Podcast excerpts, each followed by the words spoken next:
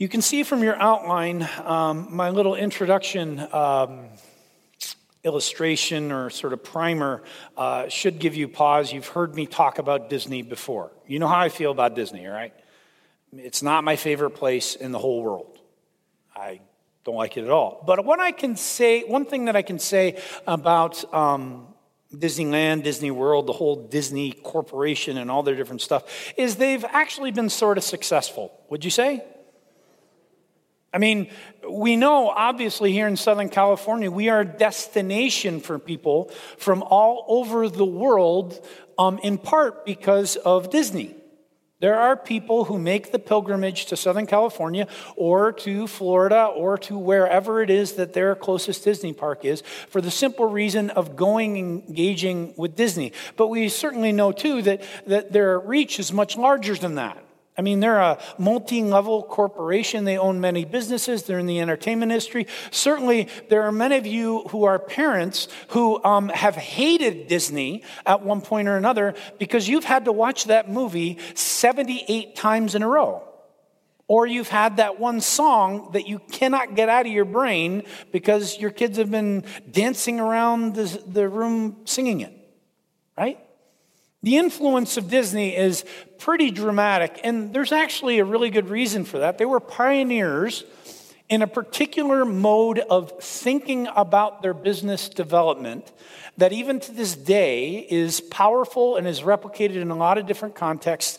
And if you've been around Disney enough, you've heard of Imagineering. Anyone heard of Imagineering?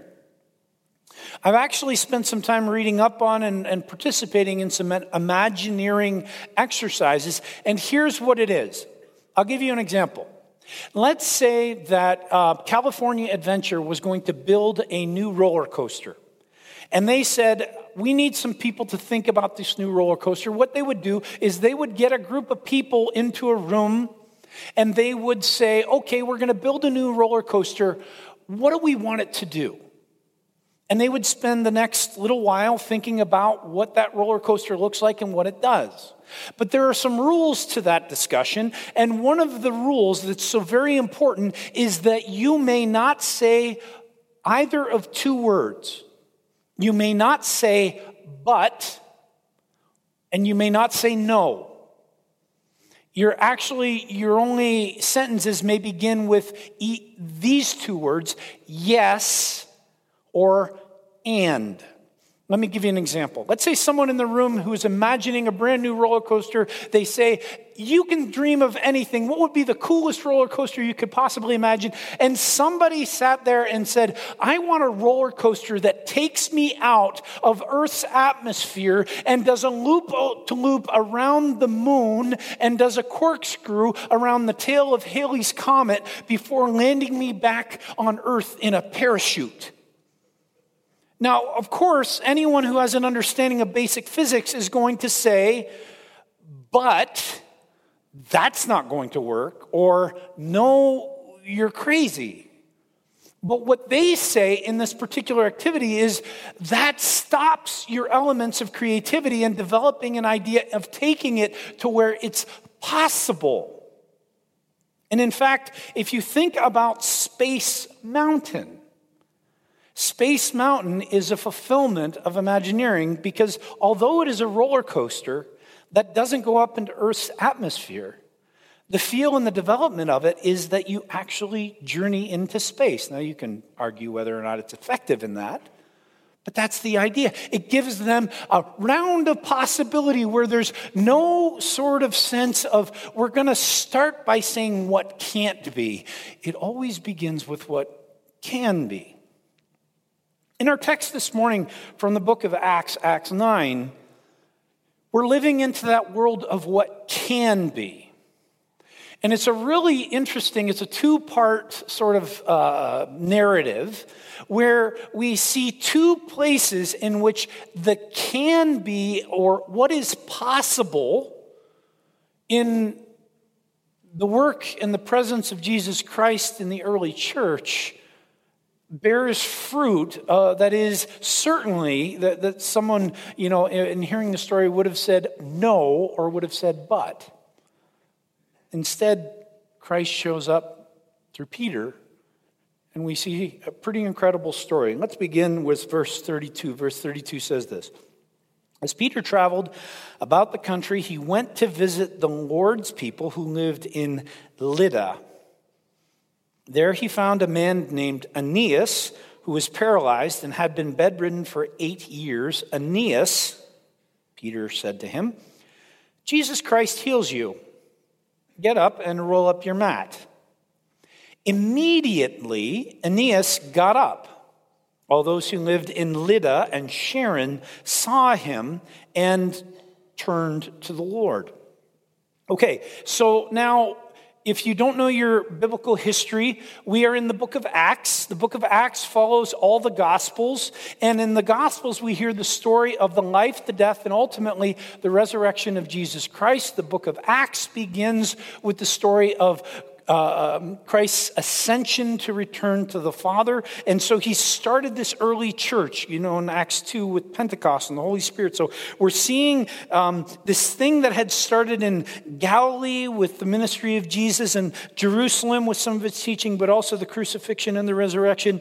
Now we're starting to see it go out. So if you think of um, if you think of Israel, okay, so Mediterranean Sea is here, and Jerusalem is here in Israel, where it still is today. If you go about 25 miles due west of Jerusalem, you're going to run into Lida, Lida, Lida, however you want to pronounce that. It's going to be halfway between Jerusalem and what is modern day Tel Aviv, which is on the Mediterranean Ocean.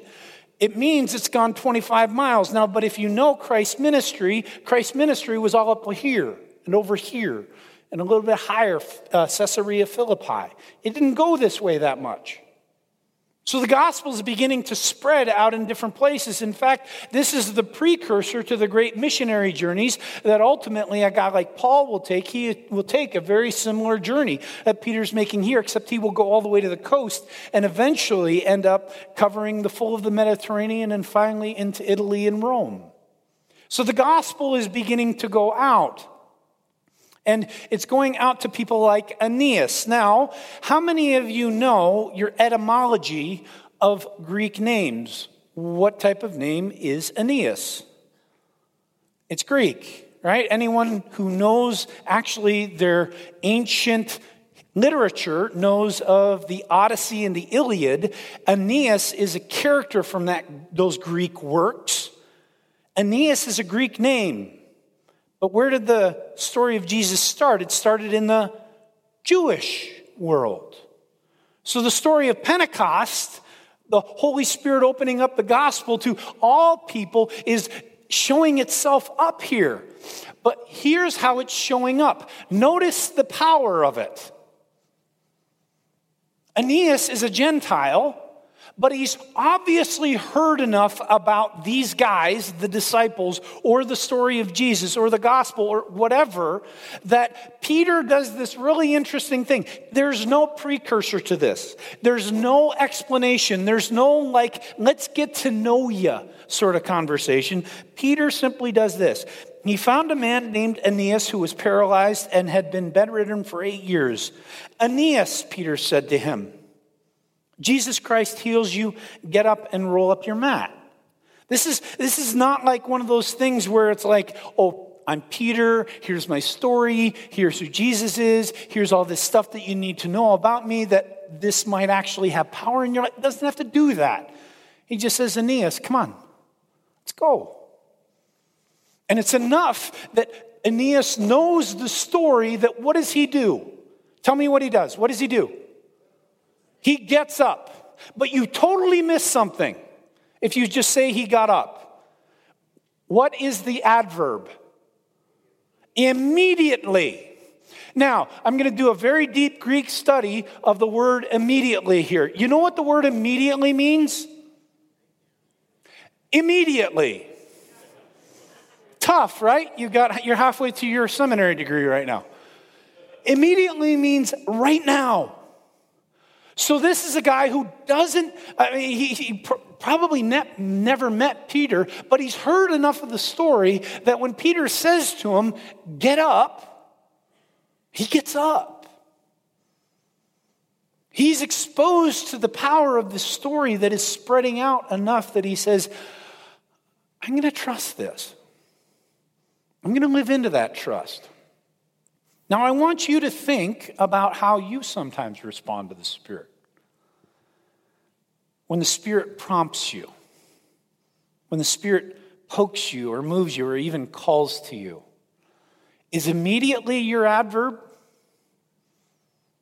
You know how long it took for Kristen and I to go to seminary, you know, after God spoke to us about what it meant for us to go?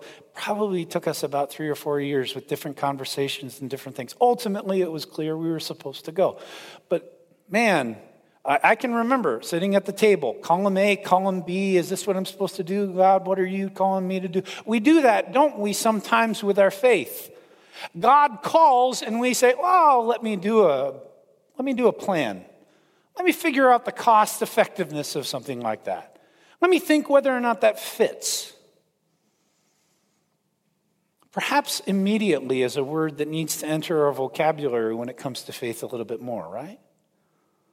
Perhaps it's one of those things where, as we consider what God might be calling us to right now, even in our own places, in our own context, that person next door that you are hesitant to talk to for whatever reason, that neighbor who you just know that God has called you to go and encourage and pray for and invite into your home or whatever it is. Or that thing, that transformation, that thing that God has called you to give up and move away from or move towards and take part in.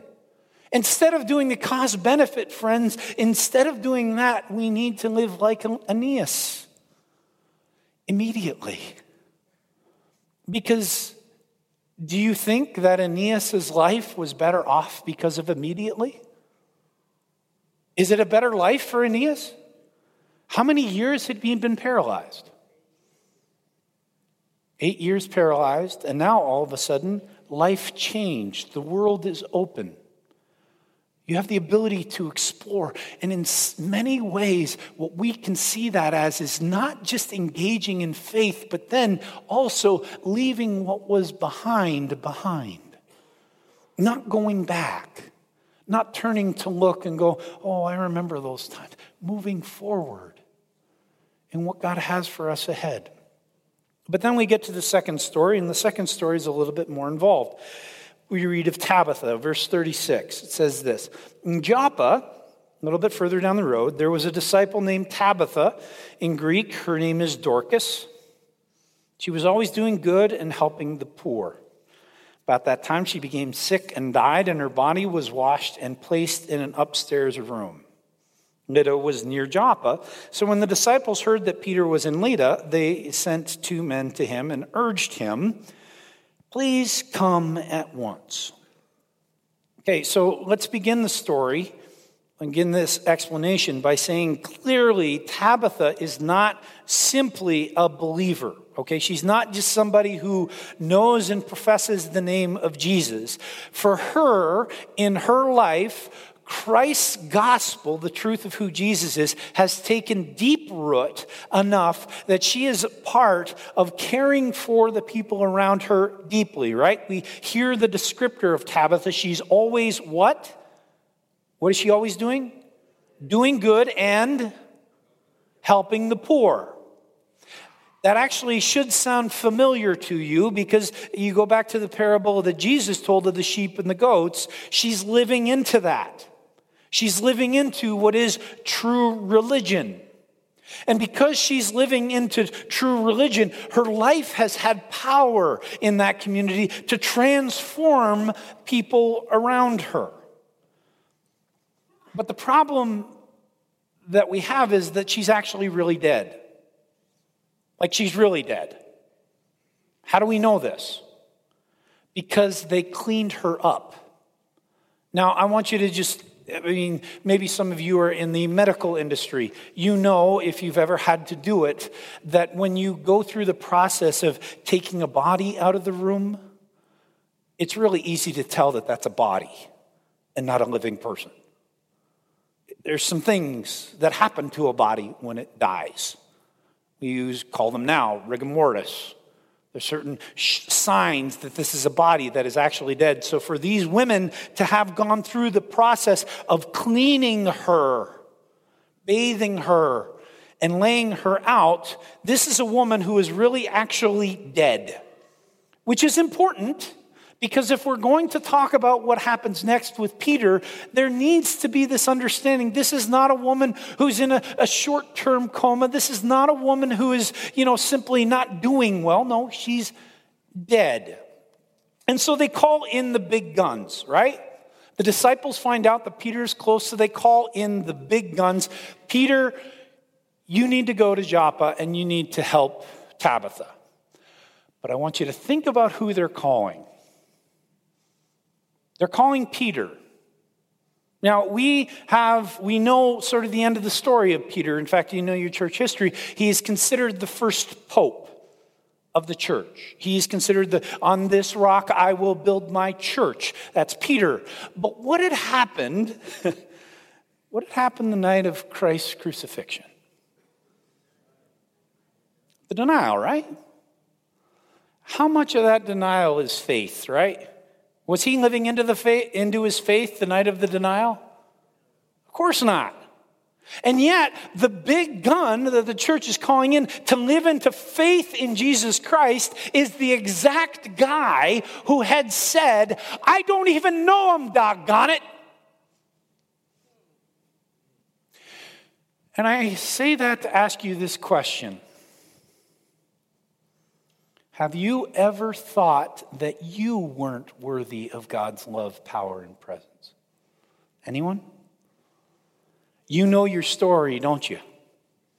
You know the places, the dark spaces, the activities that you have been a part of that have taken you deeply away from God. You know the thoughts that very few other people know. You know the actions that no one else knows about.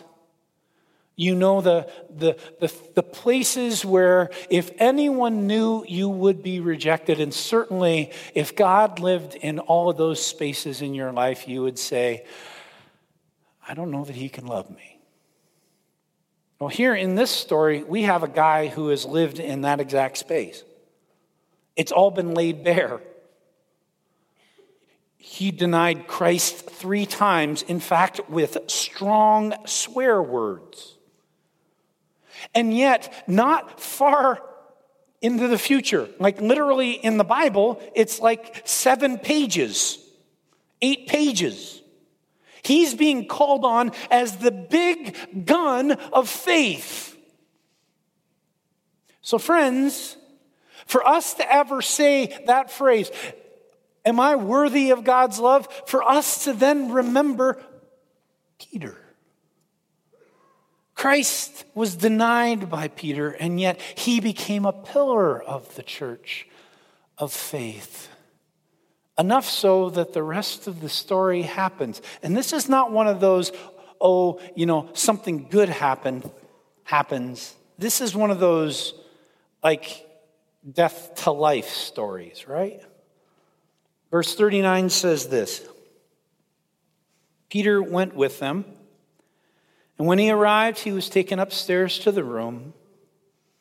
All the widows stood around him, crying and showing him the robes and other clothing that Dorcas had made while she was still with them. So Peter has a choice. Peter has a choice. He can choose to listen to the disciples and go see the dead woman. She's dead. Okay, now again, Peter is learning here. He's a disciple, he's following Jesus, he's learning, and we can say he's never been involved in the resurrection business before, at least not directly. This is a new place for him. Well, but he has borne witness, right? Because he actually saw this at work, he's just never participated, and he saw it at work with Jesus. But he still has a choice. Peter, now you, the denier of Jesus, three times before the cock crow, you are going to be the one to engage in this work. You ready to go? You ready to do it? Peter has a choice. And he goes. And when God calls us, friends, we all live into that moment of choice. We are all in those spaces. And sometimes we don't go into those spaces because it's dangerous or worrisome or scary or big. or it forces us to be transformed or changed. It forces us to be able to say, We will trust. We will rely. And, and friends, hear me here. Being North American is not of benefit to your faith, oftentimes. Do you believe that? A good example being how many of you do have to pray the Lord's Prayer, give me today my daily bread, because you won't have it any other way? How many of you got bread at your house? It's bad on carbs, by the way. I'm just telling you, I'm learning all this stuff right now. Bad on carbs. Don't eat bread. But you got it. Do you need to pray that in order for you to be able to be fed? How many of you have more than $3 in your wallet? How many of you have credit card that you can buy much more than $3 worth of food? We, as an affluent North American culture, live in a place where faith really isn't necessary, oftentimes, for us to survive, especially when we think about the world of the scriptures or the rest of much of our world. Faith is one of those really rare things in our world because we don't need to live into it oftentimes, we think. And yet, it is the chief call of God to us. So, if we don't need to live in faith in order to have daily bread, if we don't need to live into faith to have health, because we have hospitals right down the road that can care for us, or we have medical insurance, or we have whatever it is that we have that helps us get healthy, or the privilege that we have of a community that loves and supports us, that we're not isolated or persecuted or forgotten. Living into that world doesn't begot faith very easily. So when it does come, friends, we have to jump on it. We have to relish it. In those moments when you feel the unsettledness of God, where you sense that God is moving and speaking to you and calling you towards something, whether it is a transformation in your life, whether it is a conversation that can be a blessing to the kingdom, whether it is an expression of the gifts or abilities that He is giving in, given to you, to live into that place is a pearl for you to cherish because so much of our lives doesn't need that sort of faith. And I, I do regret that. That's, I think, the reason sometimes why the Western church is in a state of decline. And why places like China, why is the Chinese church growing? You think they maybe need a little bit more faith in China? In parts of Africa, parts of Indonesia, I think of some of the churches in, in the Sudan and other parts of Africa that are rife with, with violence, religious violence. And for you to be a follower of Jesus in those contexts, do you think that maybe faith is a big key or player and that as the faith of the community has to grow because it's all you got, the church grows with it? Think there might be a connection? When we have those opportunities to live into faith, for us to grab onto them, because when that faith comes in its fullness of fruit, it's beautiful. Let's see how beautiful it is. Peter sent them all out of the room. Then he got down on his knees and he prayed. Turning toward the dead woman, he said, Tabitha, get up. She opened her eyes, and seeing Peter, she sat up. He took her by the hand and helped her to her feet. And then he called for the believers, especially the widows, and presented her to them alive. This became known over all Joppa, and many people believed in the Lord. Peter stayed in Joppa for some time with a tanner named Simon. Now, first of all, it's important for us to understand and to be clear Peter's not a superhero. This is not a magical utterance. Peter's power actually is manifest because he did what it was that God called him to do. He was obedient to Christ. And obedience to Christ connects directly with God's power. So, if you're wondering perhaps why God's power is not made manifest in your life, for you to ask the question of yourself Am I in obedience to what He has called me to do?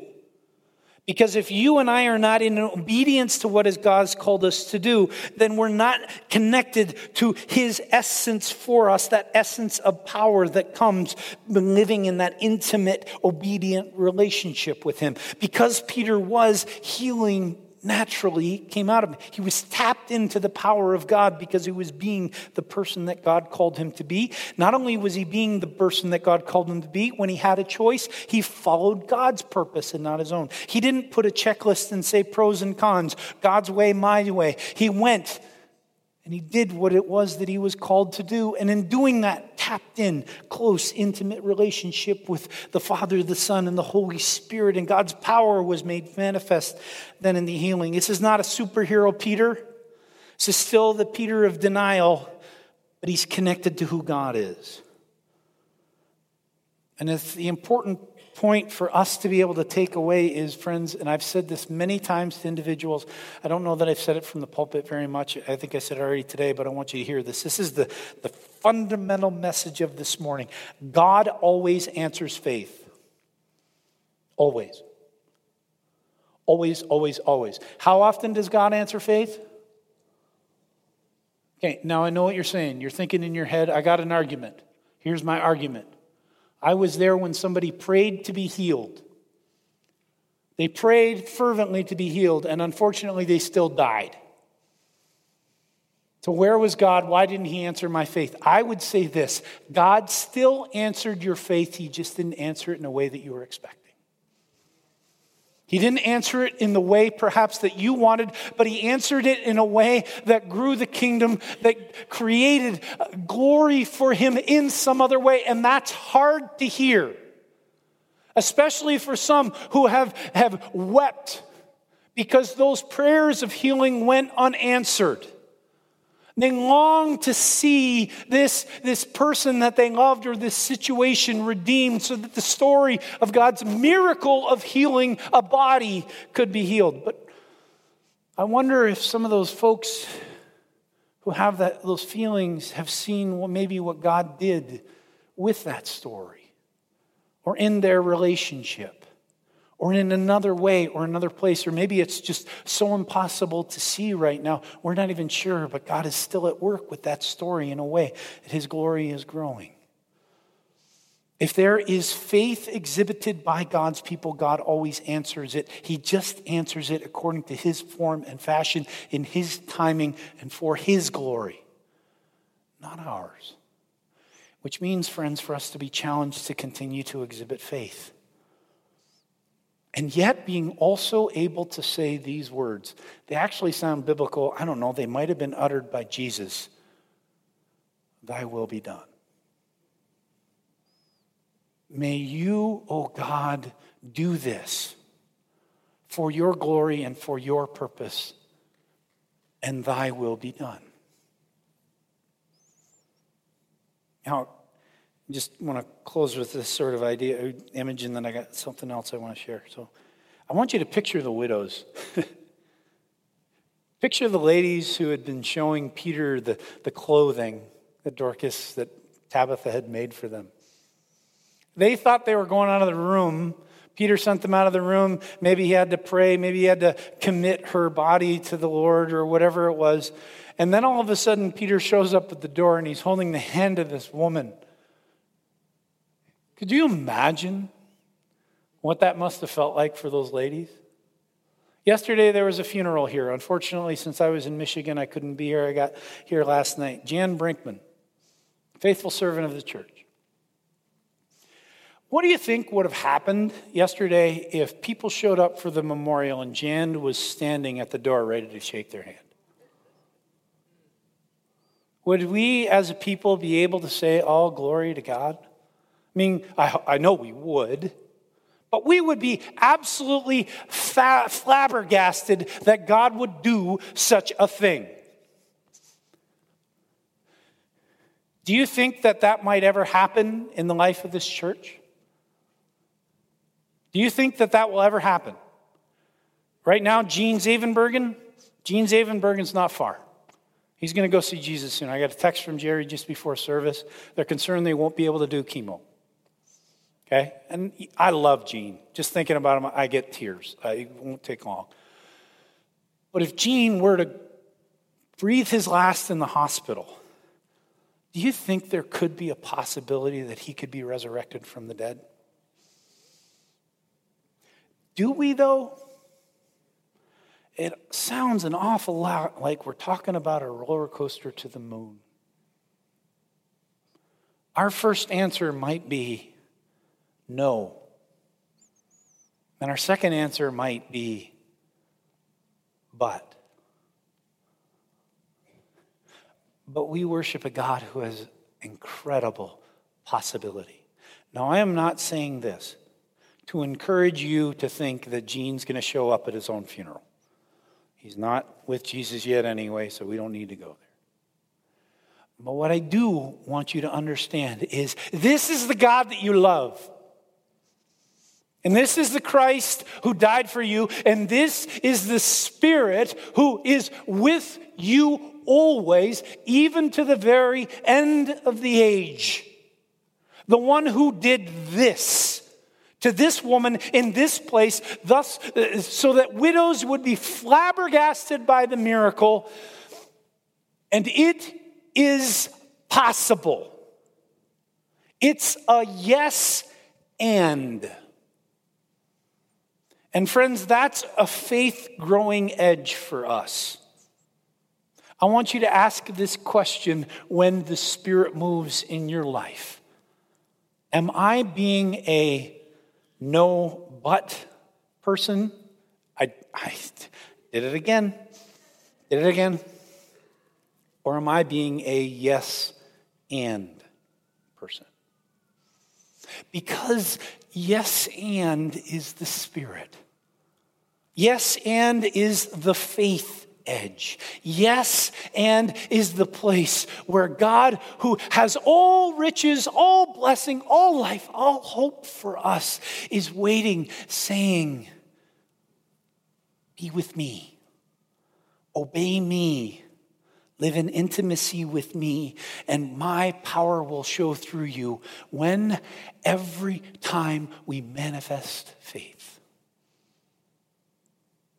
May that challenge us in the week ahead. And may you ask that question each time the Spirit moves, that you and I might be yes and. Let's pray. Father, thank you so much for being a God of yes and a God of and.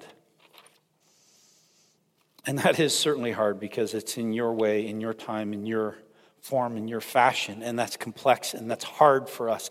And I know, Lord, there are stories even in this place of people struggling with that, of wondering how is it that this story that I'm in right now, this moment, is going to be a manifestation of God's presence and God's healing and God's hope.